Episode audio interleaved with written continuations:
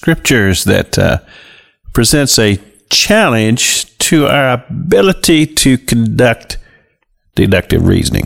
Romans chapter 6, verse 14. For sin should not have dominion over you, but you are not under the law, but under grace. What then? Shall we sin because we are not under the law, but under grace? God forbid. Now, what this does, this brings us to the question concerning what the Apostle Paul here is describing as the law. The law just simply means that uh, there are certain things that you cannot do, and there are certain things that you cannot do. But grace presents forgiveness for our discretions under the law. So, does that give a person a license to conduct their life in any way they so desire and then just say, well, God, I'm good to go because I'm under grace? Well, I find that to be a little difficult to just accept at face value.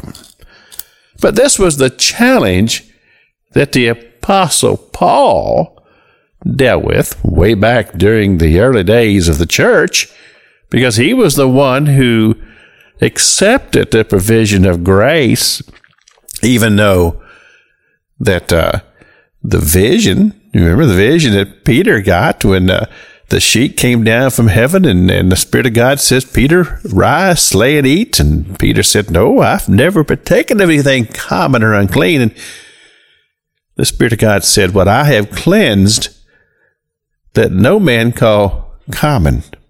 And then basically, this opened up the door for the gospel to be brought to the Gentiles, preaching this message of God's forgiveness and God's grace. Now, I'm a person who believes very much in the grace of God. I am a person who very much needs the grace of God. But then again, it's hard for me just to accept the fact that there are no consequences for sin, and that no matter what you do, you're under grace, and uh, the doors of heaven are open wide for you to just march on in. No, no, I don't accept that.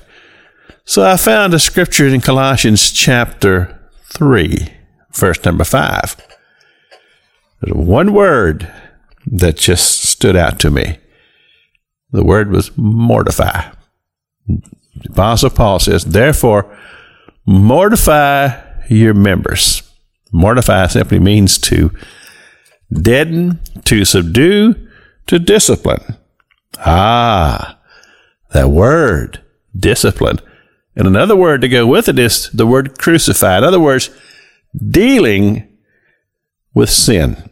And I believe that's the key that we need to take a look at as we go through the scriptures and this broadcast this week. We'll deal with this issue of sin, grace, and salvation.